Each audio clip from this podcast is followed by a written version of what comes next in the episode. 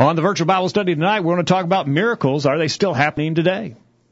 We've got an important subject, Jacob, because there are a lot of people in the religious world today who are teaching that real miracles occur.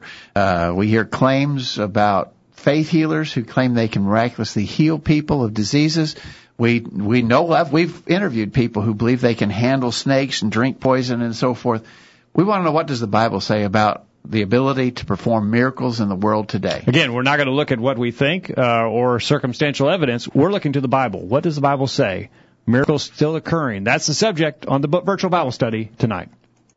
It's time for this week's edition of the Virtual Bible Study. The Virtual Bible Study is a live, internet only call in program dedicated to the honest study and discussion of God's Word. Do you have a question about something in the Bible? Or are you simply interested in learning more about the Scriptures? If so, we hope you'll stay tuned tonight as we look into the pages of God's Word. The Virtual Bible Study is brought to you this time each week by the College View Church of Christ in Columbia, Tennessee. You can participate in the discussion tonight by calling 931 one three eight one 4567 or by emailing your questions or comments from collegeview.com. We hope you'll take out your Bibles and study along with us as we begin an exciting study of God's Word on this edition of the Virtual Bible Study. And it's time for the Virtual Bible Study for Thursday, March 30th, 2017. Thank you for being a part of the program tonight, and uh, we look forward to hearing from you. My name is Jacob Gwynn. My father, Greg Gwynn, is here. Hello, Dad. Jacob, great to be with you tonight. Looking uh, forward to an important study. Behind the controls after a week of absence, uh, well, two weeks of absence, Kyle is back. Uh, Kyle, welcome back to the program.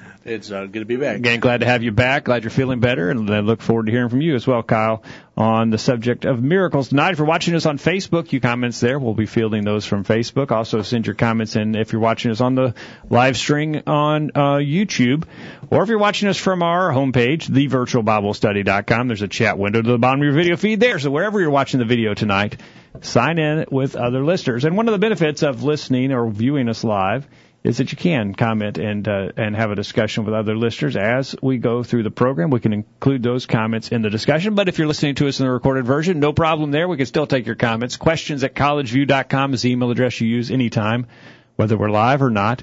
Uh, regardless of when you're listening to the program, maybe it's several years down the line from now, and you're listening to the program, you've got comments. Questions at collegeview.com is the email address to use.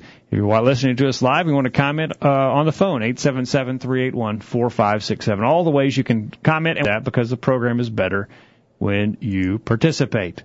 Uh, and uh, you've got some bumper stickers I saw tonight still in your office uh, that yeah. are free of charge. Snail mail, your, or send us your snail mail to questions at collegeview.com. We'll get one of those in the mail to you free of charge. You can help get the word out there uh, with to other folks. That's uh, right. We'd be see. glad to we'd be glad to send you one of our bumper stickers and uh, try to get the the word out. Kyle likes the bumper stickers so much he's sporting two. I think, right, Kyle? Yeah, yeah one, got, uh, one of each of flavor. One of the older ones, and yeah, I got uh, one of the new ones. Two flavors there. So uh, yeah, send us an email with your snail mail address and help us spread the word. All right, talking about miracles on the program tonight. Do uh, miracles still occur? Uh, as you sent out the uh, update to Facebook today, we've got two responses that say no with some reasoning, and then uh, four responses say yes. And so uh, the, the people are uh, uh, on both sides of this issue about whether miracles still occur today, and uh, lots of people believe that they do. Lots of people believe they don't. Uh, but the real thing that matters is what do the scriptures teach. That's exactly right. You know, if if miracles are happening in the world today, then we want to and the Bible says it's true, then we want to know it and believe it. On the other hand, even despite what my personal opinion might be or what my feelings or desires might be for miracles to be active in the world today, if they're not, and the Bible says they are not, then I have got to accept that reality uh, and and go with that. And the fact of the matter is, there are false spirits and false prophets in the world today. First John four verse one: Beloved, believe not every spirit, but try the spirits whether they are of God, because many false prophets are gone out into the world. It's possible for folks to be deceived, and uh, and well, lots of folks. Remember Simon the sorcerer? Boy, he had everybody fooled yeah. he, that he was working miracles, and uh, it simply wasn't the case in Acts chapter eight. Uh, for, uh, really, um, even some prominent uh, prominent folks in the community, Kyle, had believed. I mean, it wasn't just like the gullible. Uh, it was uh, it was pretty much an established fact. Simon the sorcerer can work miracles. And the fact was, he sort of pulled the wool over a lot of folks' eyes. Oh yeah, of course, and I'm sure he was very emphatic and very uh, like most of these, uh, some people are who are who he believed what he was thinking and what he what he taught. So, yeah, yeah. I'm sure he was very persuasive. I mean, very. because. But of course, if people want to believe something, it's easier to deceive them into believing it. And I it think is. there is a strong desire to believe that God would do something. My loved one is very critically ill with cancer, for instance. I want to believe that God would work a miracle and my loved one would be okay. Right. Uh, so there's a pretty strong desire to want to believe in miracles.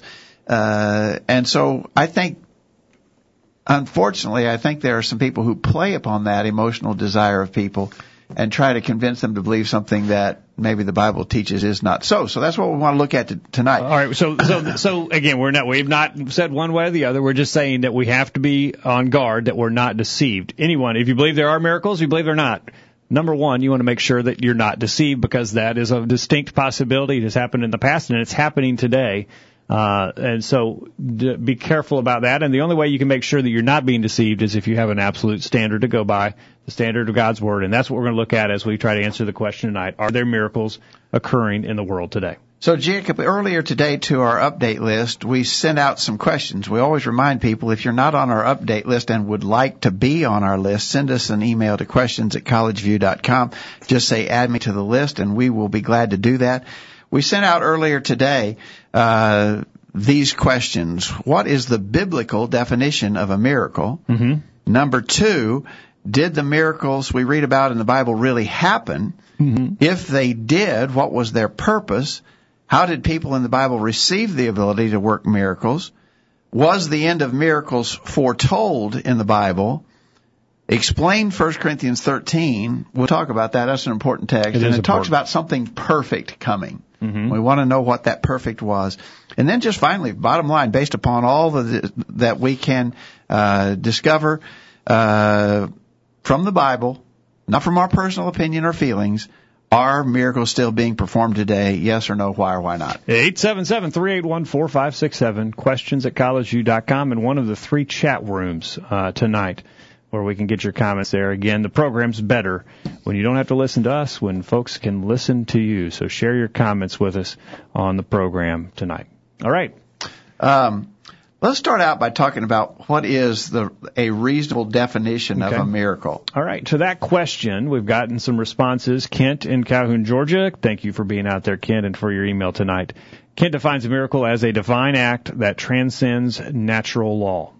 I think that really gets quickly to the heart of the matter. Uh, a, a supernatural event, something that defies the explanation, That's a, a, a natural explanation. Yeah, transcends natural law and supernatural are both the same, saying the same thing, that they are a violation of the natural law beyond the, the natural laws that exist. You know, I, I, I went online, Jacob, to look for, I, I just put in, uh, I was looking for a picture to, to put with our Facebook post, and so I said, give me a picture of a miracle.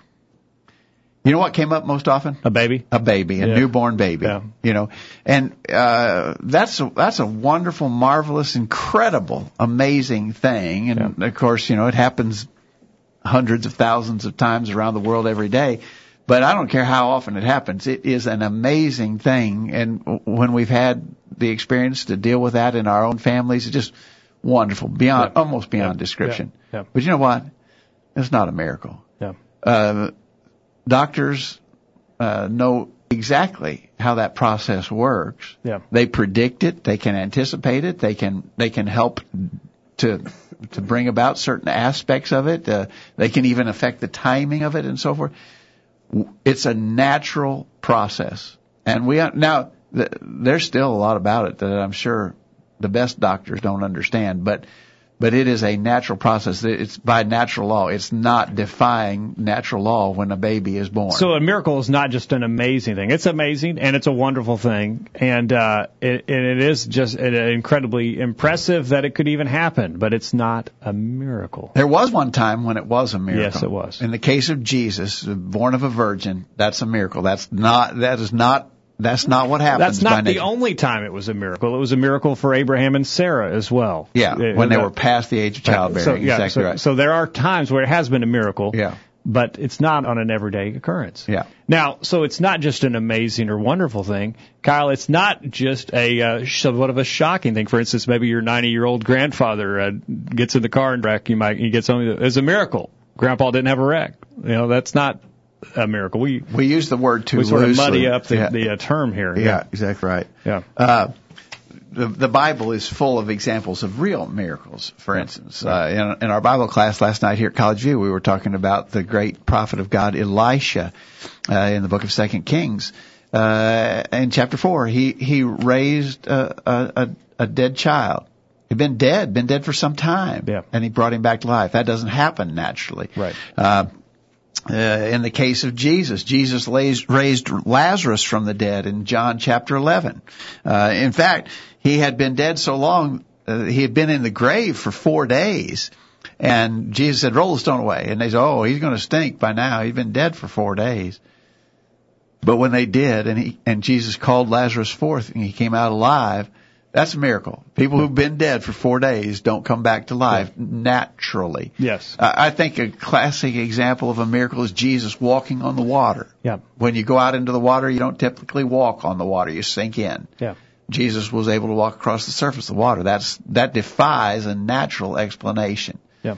Now, uh, that's what we're talking about tonight. We're talking about miracles that suspend natural law. We're not talking about great, wonderful things that God does. We believe that God is still active and working in the world today. We had an email comment from David. I think David's in Kansas City. Uh, he said miracles as defined by the Bible do not happen. Uh, people call childbirth a miracle, even though it's according to natural order of things. We agree. Uh, but he also says some people assert God's interview, intervention through non-miraculous means. They'll say God healed me through His providence, or they said God guided me through His providence. He disagrees with this non-miraculous intervention. He says it's just as erroneous as espousing miracles. And I'd have to respectfully disagree uh, with uh, David on that point. I think the Bible clearly suggests that God is active and working in non-miraculous ways, using the laws of nature to bring about the things that He wants to happen. Uh, Matthew five forty-five, He maketh His sun to rise on the evil and on the good, and sendeth rain on the just and the unjust. The sun rising, that's not a miracle. We know it's by a natural process. Natural law regulates that. It's amazing. The, the, uh, the organization and the working of our universe is an amazing thing, but it's not a miracle when it happens. Well, and the other thing, do we believe that God heals the sick today? Do we are we wasting our time? In fact, are we sinning when we pray for God to heal the sick? Now, we don't believe he does that miraculously, but can God through providence make it?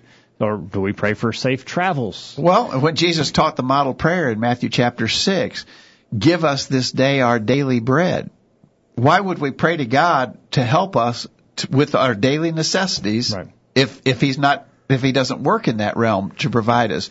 Through his providence, not right. He's not going to give us manna from heaven like he did the the Israelites in the Old Yeah. Testament, but he but he we can pray for him to providentially uh, bless us with the necessities of life. Jesus taught us that we should. How about our rulers? Uh, can God, through His providence, uh, influence rulers that they might make decisions that allow us to live godly and peaceful lives? We were told to pray for that in We're praying Timothy for two. that. So if God, if God's not going to work providentially to make that happen, why did He tell us to pray for it? Uh, certainly some things to now. Along David's line of thought, though, we have to be careful when we speak uh, about God's providence because, by definition, we can't determine. Uh, Yeah, you got to be careful about claiming God's providence because the very nature of providence, you, you can't prove it, it because it, it's it's behind the scenes. It's by natural means. You know, if you tried to convince an atheist that God had providentially, I, I believe that God has providentially blessed me many times. Right. But I'd be just wasting my breath to try and prove that to an atheist. Because he, he would say, well, I, I've known of instances where people who didn't believe in God had similar things happen in their case. So it'd be a waste of time to, to argue that. That's the nature of providence. We're not talking about providence. I, by the way, we have in our archives some Check past programs on providence, and you can search for those on our Yep. archive page. Uh, but uh, tonight we're talking about miracles, and we and and I think the the right definition of a miracle uh, is, as Kent suggested, defying uh, natural law. And Mike, I believe, is from Chattanooga tonight. He says a miracle is something that happens that cannot be explained by the natural laws put in place by God. A miracle has nothing to do with emotion, which many people seem to believe.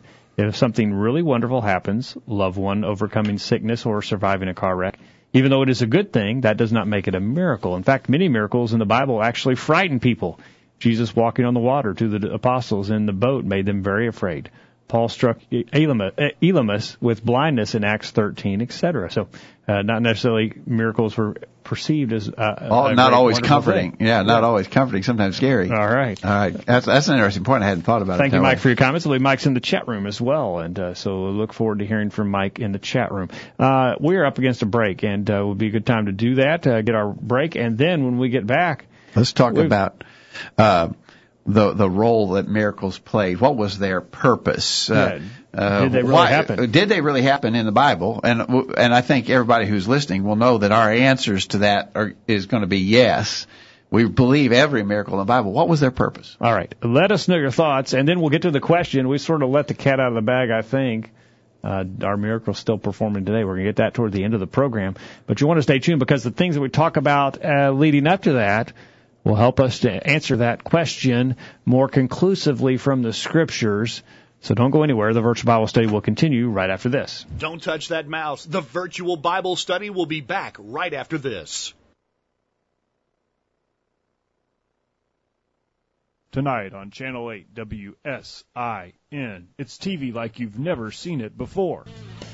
Starting at 8, it's TV's funniest new comedy, Fornication in the City, and Marie has been misbehaving again. Guess what? I just cheated on my husband. He doesn't even know about it.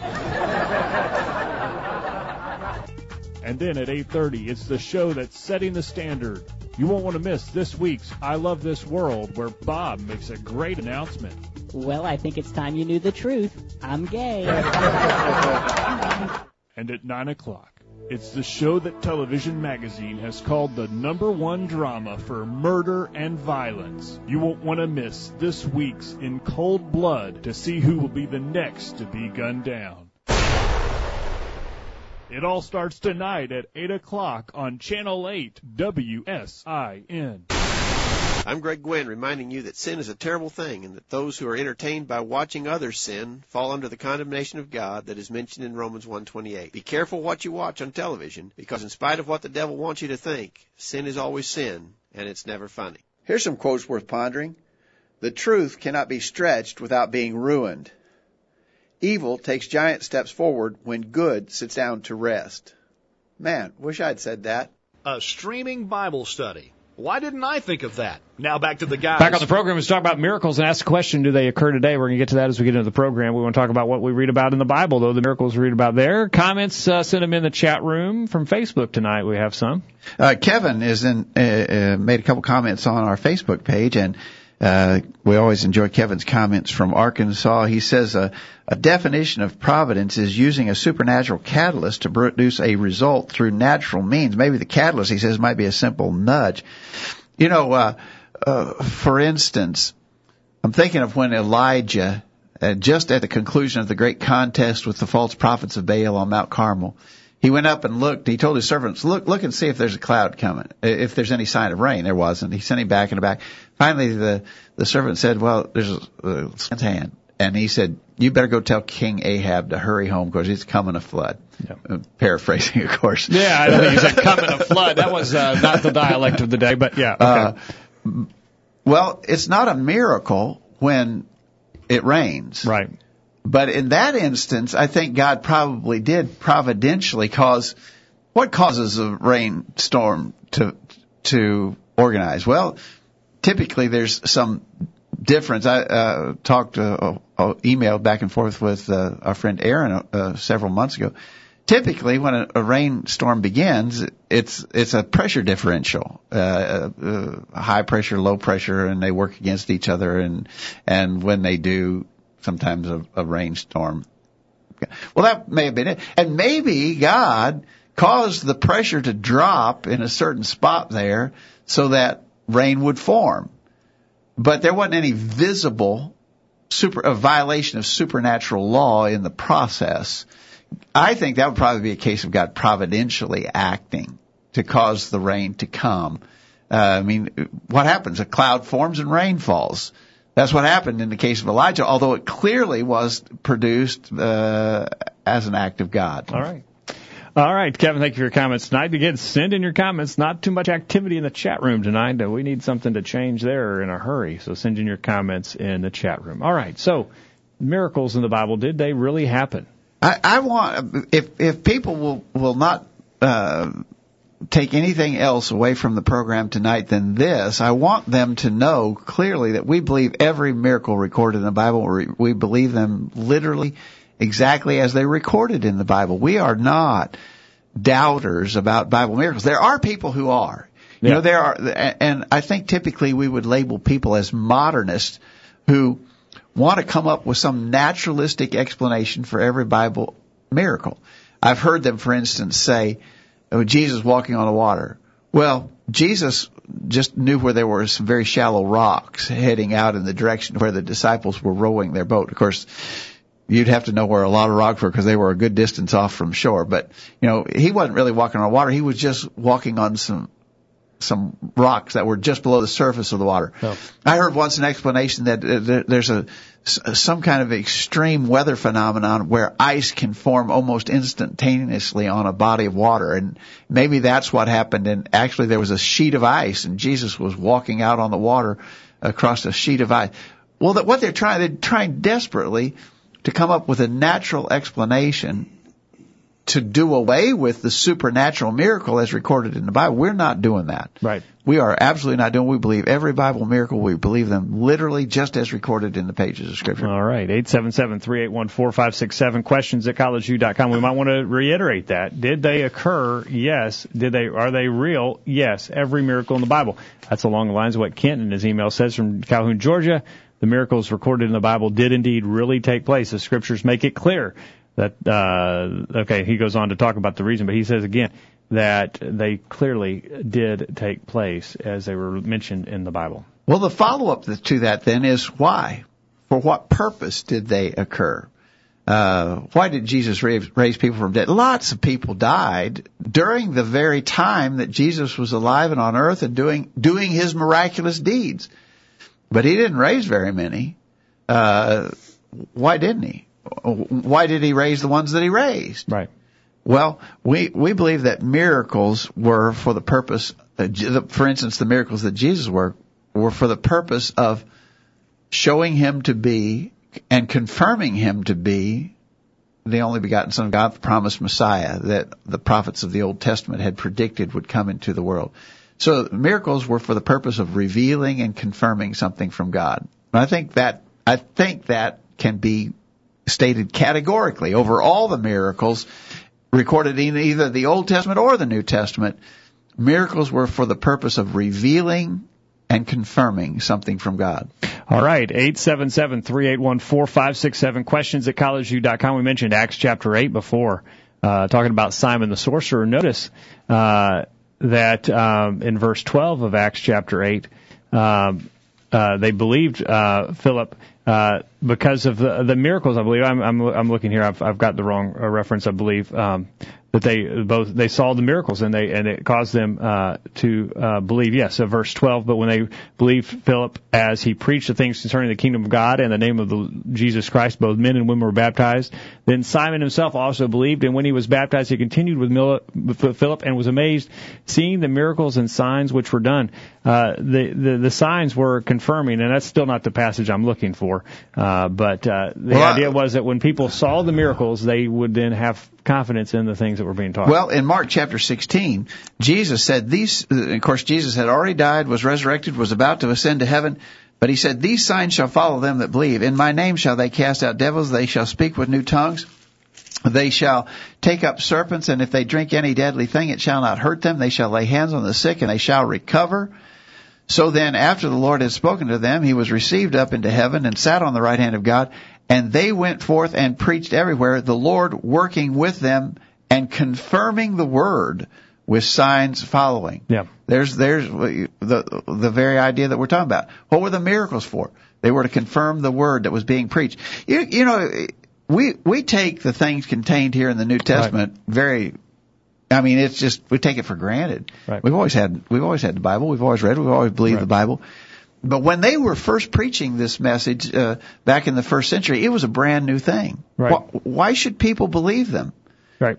Uh, the miracles served as a sort of a badge of authenticity. Well, and you would have to have. Let's, let's say Kyle comes blowing into town, and Kyle says, "You know, you guys, you got to stop your lying and your cursing."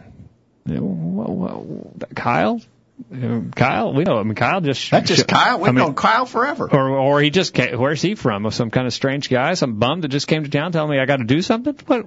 Where in the in the world? But now, if, now if Kyle can uh, take my arm that's withered and and and restore it, or take my uh, my aunt that's blind and and and she can now see. Well, I'm going to start listening to what Kyle has to say. Yeah. Yeah. Uh, in Hebrews chapter 2, verse 3, how shall we escape if we neglect so great salvation, which at the first began to be spoken by the Lord and was confirmed unto us by them that heard him? God also bearing them witness, both with signs and wonders and with divers miracles and gifts of the Holy Ghost according to his own will.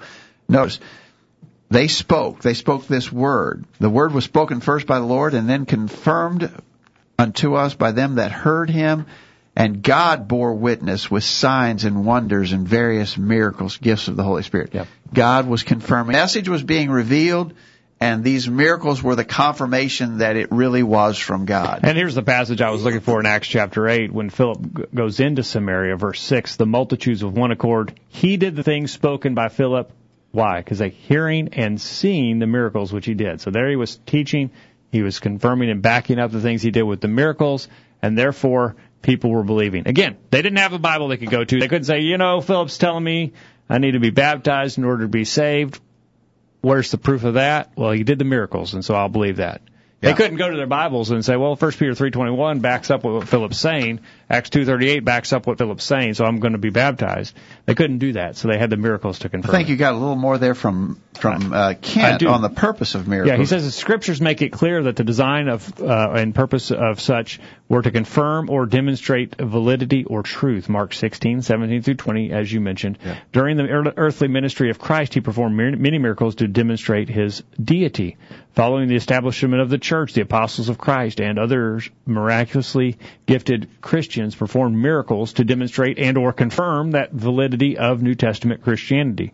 There are only two means. Of, uh, okay, he's going on to talk about how it was transferred then, but it was to back up uh, uh, the um, the things that were being said, and contrary to what we see in the world today, the purpose of miracles in the first century wasn't just to make the lives of people better. Right. Uh, in, in fact, there were instances where even people who were in close association with the apostles who had the power to work miracles, uh, they didn't, uh, for instance, uh, in 2 Timothy chapter 4, uh, which we think is some of the final words penned by the apostle Paul, uh, in 2 Timothy 4 verse 20, Erastus abode at Corinth, but Trophimus have I left at Miletum sick. Now, wait, wait, wait, Well, why'd you leave him there sick? Why didn't you heal him? All you had to do is hit him in the forehead. He'd have been better. Yeah. No, he left him there sick.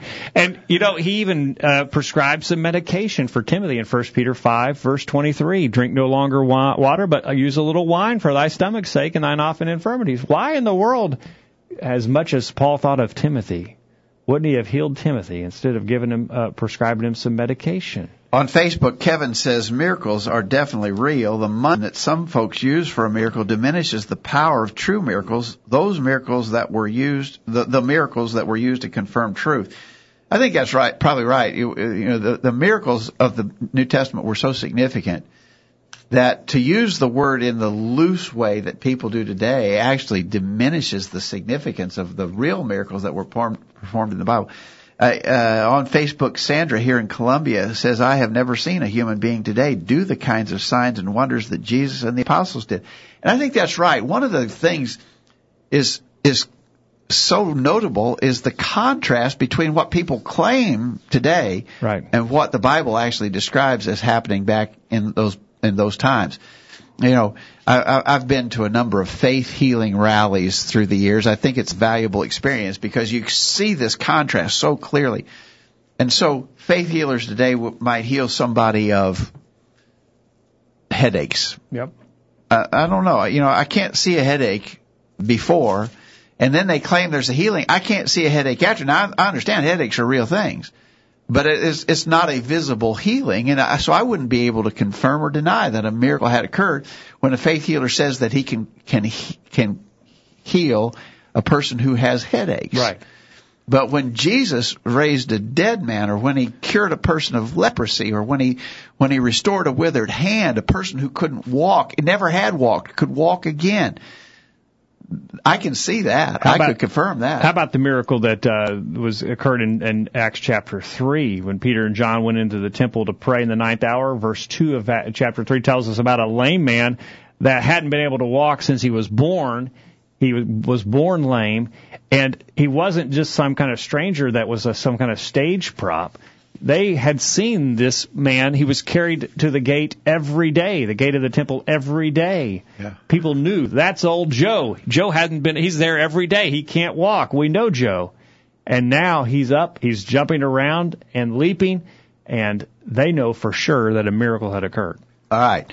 So we're we're we're at a point for a break, but the the first thing that we want to sort of tie together here before we go to the break is the miracles of the Bible served a purpose. Now, do we need that? Is that purpose still relevant today? Do we need truth to be revealed from God and confirmed by Him? No, we don't need that because Jesus promised His apostles that within their lifetime, all truth would be revealed. In John 16, uh, verse 12, I have yet many things to say to you, but you cannot bear them now. Howbeit, when He, the Spirit of truth, is come, He will guide you into all truth, for He will not speak of Himself, but whatsoever He shall hear, that shall He speak, and He will show you things to come. To the apostles, Jesus said, you, you, apostles, are going to be guided into all truth. So all truth was revealed back there in that first century time frame. I don't I don't need new truth. All the truth has been revealed and confirmed. I heard uh, an example uh, that miracles served a purpose in that early infancy of the church. Sort of like when we're building a building, you erect scaffolding around a building when you're erecting the building because you need a, you need a platform to work from while you're constructing the building. But when the building's finished, you take the the scaffolding away. You don't need it anymore. And that's sort of a good way to view miracles. Miracles were for the infancy of the church when God was still revealing His truth and confirming it to mankind. But once it was finished, once that truth was finished and com- and confirmed, the miracles are not needed for that purpose anymore. We need to reiterate the purpose of miracles was not just to make sick people better. It wasn't just to make food for people to eat.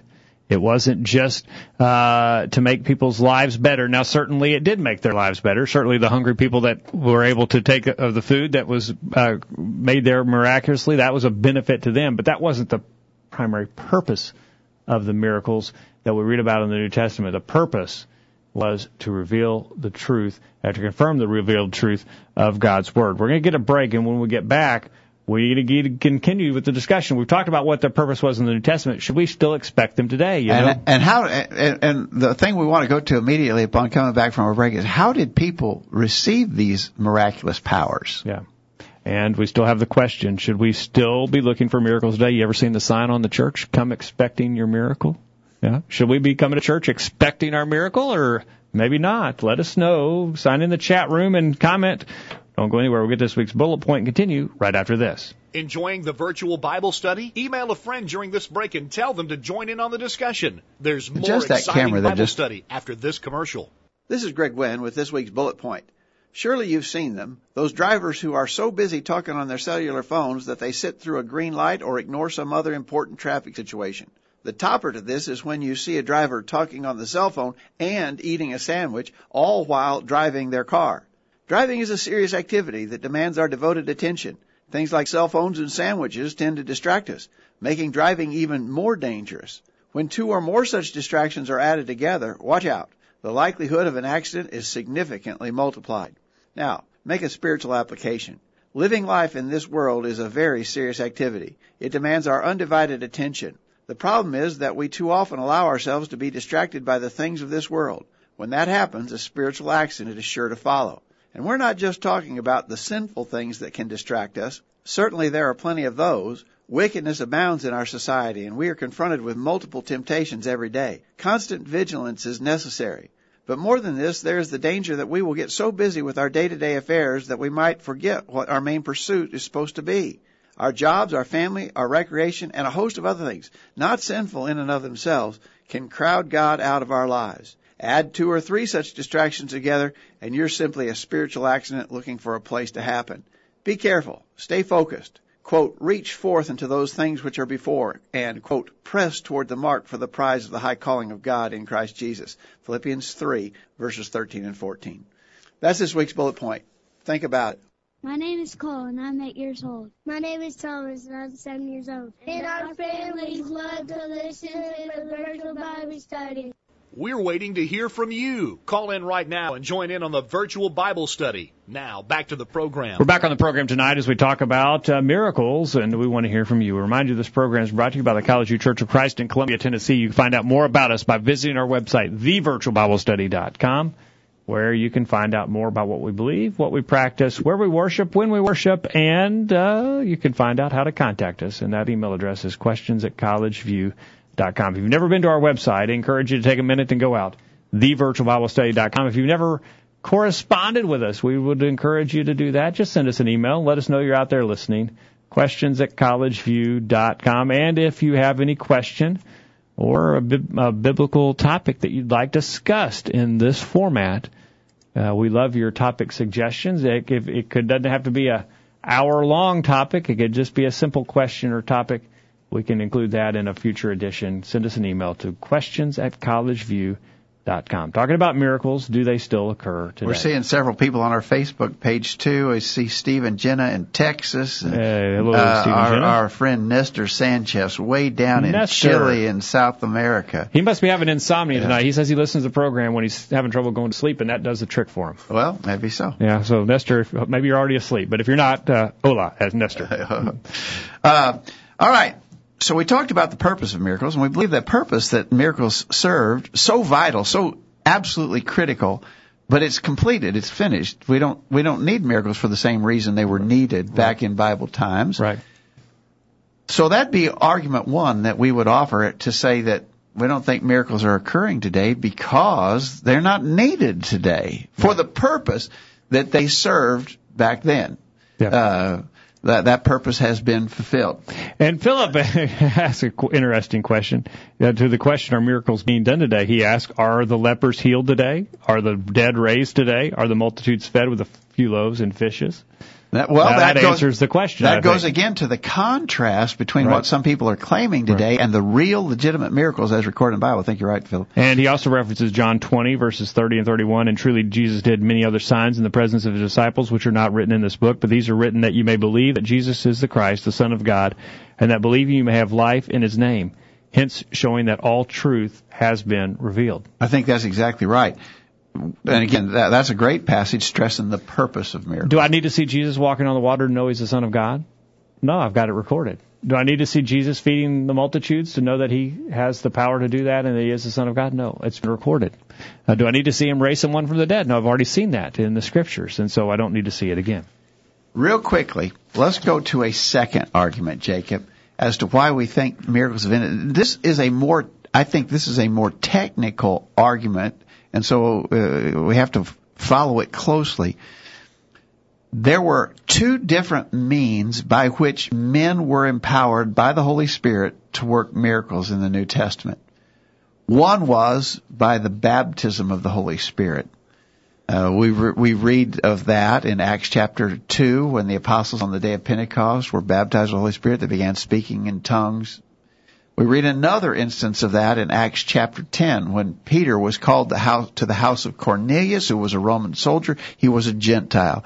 And to Cornelius and his household, the Holy Spirit fell upon them. They, they were baptized with the Holy Spirit as the apostles had been on the day of Pentecost. So, the Holy Spirit came through Holy Spirit baptism upon the Jews representatively in the case of the apostles on Pentecost and to the Gentiles representatively by virtue of Cornelius and his household in Acts chapter 10.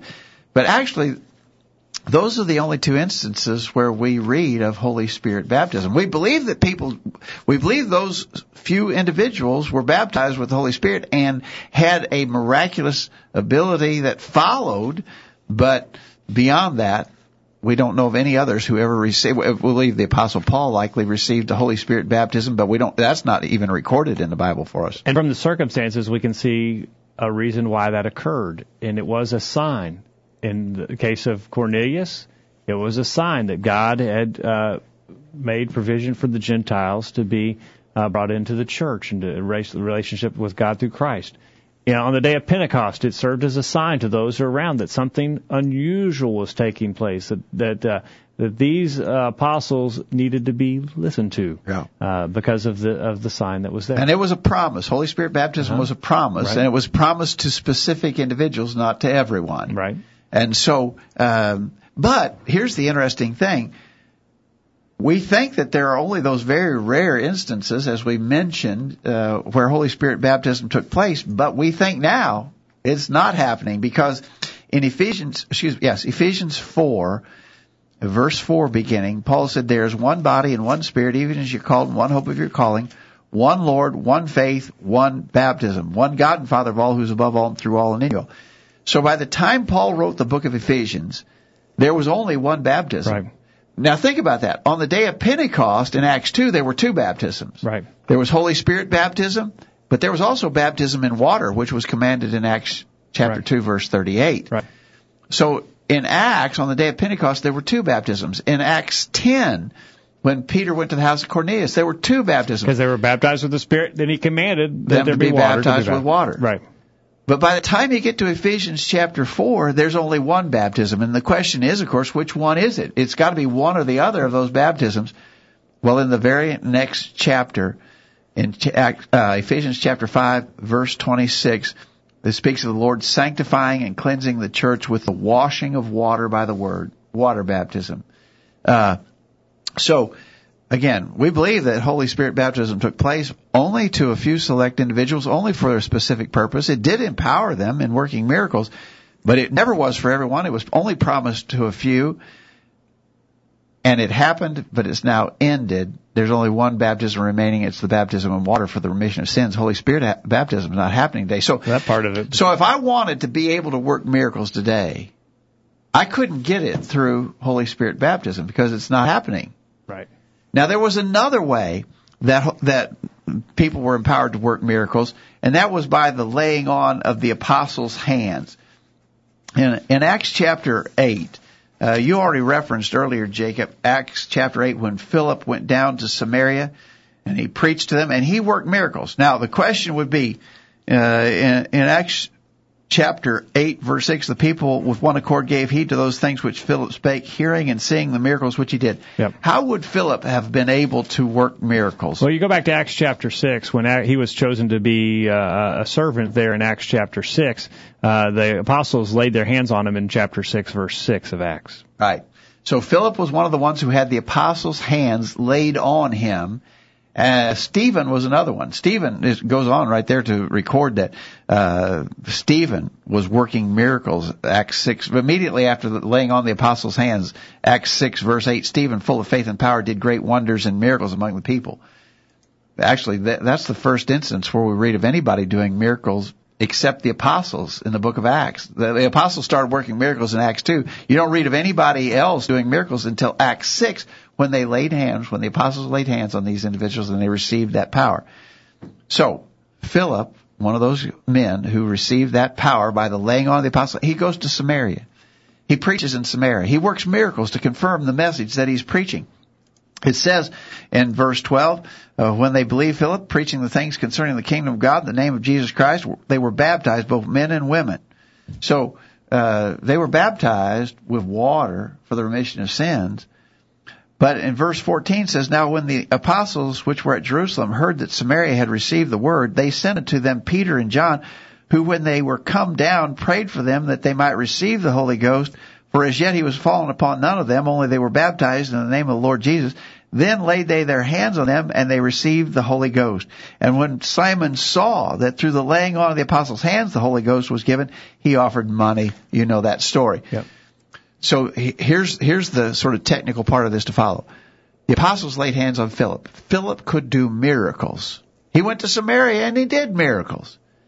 But it's clear that he could not pass that on himself. It was necessary for the apostles to come to Samaria and they laid hands on the people to receive the miraculous gifts of the Holy Spirit. The apostles had to make a first century road trip, if you will, Exactly. to make this happen. It wasn't something that could have happened uh, remotely. They had to lay hands on them. In fact, Simon, you know, he's pretty perceptive here. He notes in verse 18 that it was the laying on of the apostles' hands that made this possible.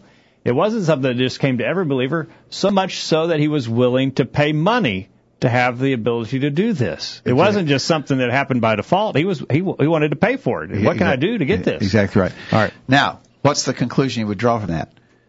Well, if if that's just sort of like a maybe a, a simple way to describe it is a one generation pass, the apostles could pass it to Philip, but Philip couldn't pass it on to anybody else. What's that tell you then? When the apostles were dead and gone, that ability to pass on those gifts died with the apostles. So if I wanted miracles today, I couldn't get them by the laying on of the apostles' hands. The apostles are not here to lay on hands. And so here's the conclusion, the total conclusion, second argument, why there are no miracles today. Holy Spirit baptism is not operational in the world today, and there are no apostles around to lay hands on people. Only you can't you get miracle, you can't get miraculous power today. There's the means of impartation are no longer available. under the New Testament uh, covenant. Uh, that is what we see. Now, look in uh, what Kent says from Calhoun, Georgia. He says uh, there are only there are only two means by which those within the first century church could perform miracles. And we're not talking about the Old Testament here. We're talking about the first century church. He says the apostles of Christ performed miracles upon the basis of being recipients of Holy Spirit baptism, Acts 1 verse 8.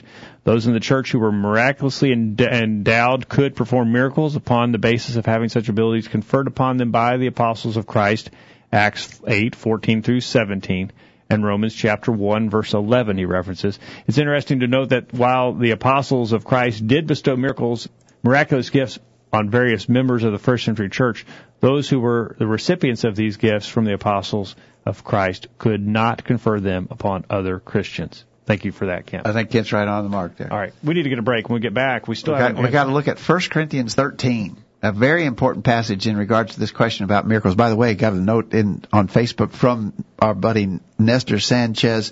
And he says, I am here listening to you this moment by Facebook. Good Oh, thing, he you. says. Thank you, So, uh, hola, hermano Nestor. Yes, uh, good, glad to have Nestor here, and uh, we're glad that you're here as well. We want to hear from you. We've got to get one more break and go to the top of the hour. When we get back, 1 Corinthians 13, I think this is going to make the final uh, point that we want to make about whether miracles are still occurring today. We haven't finally answered the question, should I come to church expecting my miracle? What about that? Do I need to? Is something going to happen here? Expect my miracle? We'll get that on the other side of the break. Don't go anywhere. The virtual Bible study continues right after this. Are you listening? There's going to be a test on this stuff. Stay tuned. The virtual Bible study will be right back after this. I'm Tom Goodall, a member of College View Church of Christ. Do you have a question about what has been said on the virtual Bible study tonight? Perhaps you disagree with something that was said, or would just like more information about what you've heard. If so, we'd love to hear from you. Please contact us with any questions or comments that you might have. Email us at questions at collegeview.com, and we can discuss any of your questions or comments with you privately or over email. Or if you would like to speak with someone in person, call us at 931 381 4567. Our promise to you is that we'll do our very best to give you a Bible answer for anything that we do or teach, and that we will do so in a loving manner. So if you have any questions or comments about our program tonight or any Bible subject, email us at questions at collegeview.com or call 931-381-4567. Thanks for listening to tonight's virtual Bible study, and we hope to hear from you soon. We're tracking the trends on the virtual Bible study. The United States is one of only 10 nations that allow abortion after 14 weeks of gestation. Only four countries allow abortion for any reason after viability Canada, North Korea, China, and the United States. According to a 2009 poll, only 7% of Americans think abortion should be allowed at any time of pregnancy for any reason. But that, of course, is precisely what the Roe v. Wade Supreme Court decision mandated in all 50 states. Women are less supportive of abortion than men. According to a 2010 Rasmussen poll, 53% of women believe abortions are too easy to get compared with 42% of men. Likewise, 58% of women believe abortion is morally wrong in most cases. 48% of men agree with the same statement. That information is via Abuse of Discretion, the inside story of Roe v. Wade by Clarke Forsythe. The Word of God says in Isaiah 59 verse 7, Their feet run to evil, and they make haste to shed innocent blood broadcasting around the world with truths that are out of this world. The virtual Bible study. Take it away, guys. Do miracles still occur? We've got a lot of ground to go and a short time to get there tonight. Um, we need to know what do the scriptures teach are miracles still occurring? Again, because you can't be deceived. Simon the sorcerer was good at it. There's a lot of folks doing it today that are Benny Hinn. Boy, can you believe it? Kyle, can you imagine? I mean, filling a stadium that with is, the shenanigans yeah. that he's doing. That's his uh, entire ministry, and if you want to call it that, that is his entire ministry is going on stage and laying his hands on people and just doing his healing in whatever manner he heals. That is his entire ministry. So certainly it is possible to be deceived. What do the scriptures say? Are they still occurring today? Well, we made two arguments. I, I think they're powerful and conclusive. One is the purpose of miracles is is not needed any longer. Secondly, the way to receive miracle working power is not available to us today. Thirdly, is that the Bible itself actually predicts the end of miracles. I want to start with a quick Old Testament reference in Zechariah 13. The Old Testament prophet Zechariah in chapter 13 beginning verse 1 says, In that day there shall be a fountain open to the house of David and to the inhabitants of Jerusalem for sin and for uncleanness. Now, stop there for a minute. What's he talking about? He's talking about the coming of salvation. Right.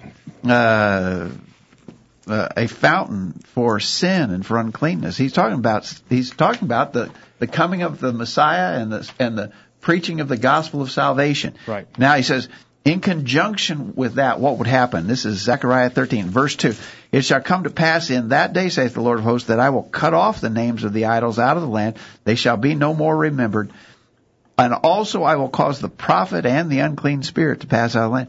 They're not going to be prophets. And prophecy was one of the gifts Part of, of the, the, gifts. the miraculous gifts right. of the Spirit.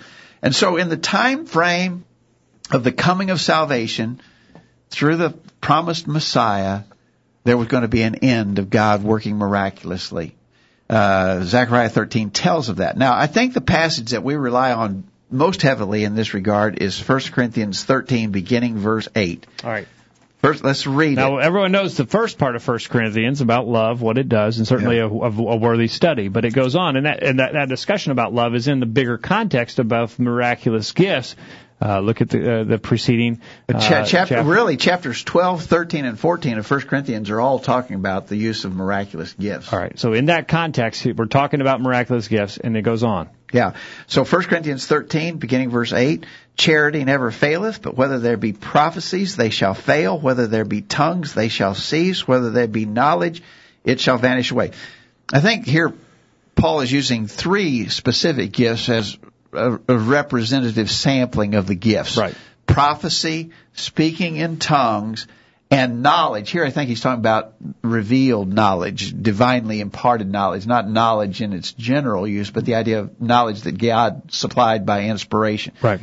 So he says, and he goes on, for we know in part and we prophesy in part, but when that which is perfect is come, then that which is in part shall be done away. When I was a child, I spake as a child, I understood as a child, I thought as a child, but when I became a man, I put for now we see through a glass, darkly, but then face to face. Now I know in part, but then shall I know even as I am known. And now abideth faith, hope, charity, these three, but the greatest of these is charity. So again, I think Paul is talking about a time when these miraculous spiritual gifts would come. And they and they were going to end when the perfect came. Mm-hmm. Uh, he says, uh, when that which is perfect is come, then that which is, so the gifts were for a time of partial things. They didn't have full knowledge of the will of God. They, God's revelation wasn't complete yet. He was, he was in the process of revealing it. That's why Paul would say right now it's like looking through a glass darkly.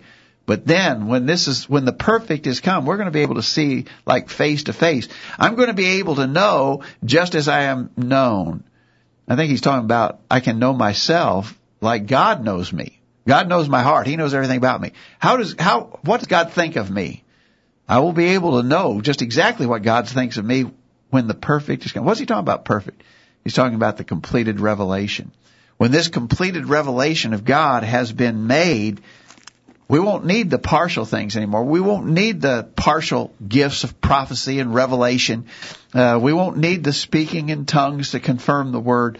When the revelation is completed, we won't need those things anymore. We already, that's sort of the very idea we were talking about earlier. The purpose of miracles will have been performed. That's right.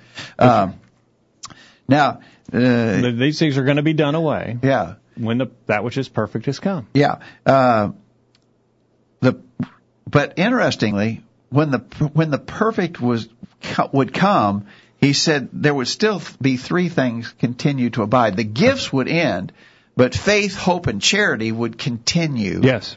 after the perfect came. You know, a lot of people want to say the perfect there is Jesus, and that the gifts are going to continue until Jesus comes back. Right. But that doesn't fit No. because uh, when Jesus comes back, we will not need faith and hope anymore. No. But Paul said, when the perfect has come, these partial things will be done away, but faith and hope and charity will abide. I think that proves that the perfect is not Jesus. We're not going to continue with the gifts till Jesus comes, because when Jesus comes, faith and hope will be gone. They will be gone. There'll be no more hoping for Jesus' return and for a home in heaven. We'll have that. We'll have received it. There'll be no, uh, there'll be no more faith. We'll have, uh, we'll have sight there. And so the faith and hope will be gone. You can reference Hebrews chapter 1, uh, verse, um, Hebrews chapter 11 verse 1 for the definition of faith. You'll find that uh, faith will be gone when Jesus returns. Uh, and 8 verse 24 to find out that hope will be gone when Jesus returns. Now it's interesting language here that talks about for now we see in a mirror dimly, but then face to face. Uh, now I know in part, but then I shall know just as I am known. Same language that's used over in James chapter 1, talking about us looking to the revealed word of God and using it as a mirror. Yeah. In Romans 1, I mean, James 1 verse 25, he looks into the perfect law of liberty and continues in it is not a forgetful hearer, but a, a doer of a work. This one will be blessed in his deeds. It's For- called the perfect law of liberty. perfect law of liberty. And it, it, it, like looking at his natural face in a mirror. Verse 23. Uh, he observes himself and goes away and immediately forgets what kind of man he was. So if we look into this mirror of God's Word, that is not a dim mirror now. It's, we can see as we are seen. We can know as we're known. Uh, we then have God's completed revelation and it says here that when that time came, when we have that revelation, when we can look in that perfect law of liberty, then there would no longer be a need for We're, miracles. we're just out of time. Quickly, Kent's email uh, is right in line with what we were just saying from 1 Corinthians 13, 8 through 13. Uh, he says, 1 Corinthians 13, it shows a contrast between temporary miraculous gifts uh, and the more excellent way. The perfect is the completed, perfect New Testament revelation of God, James 1, 22.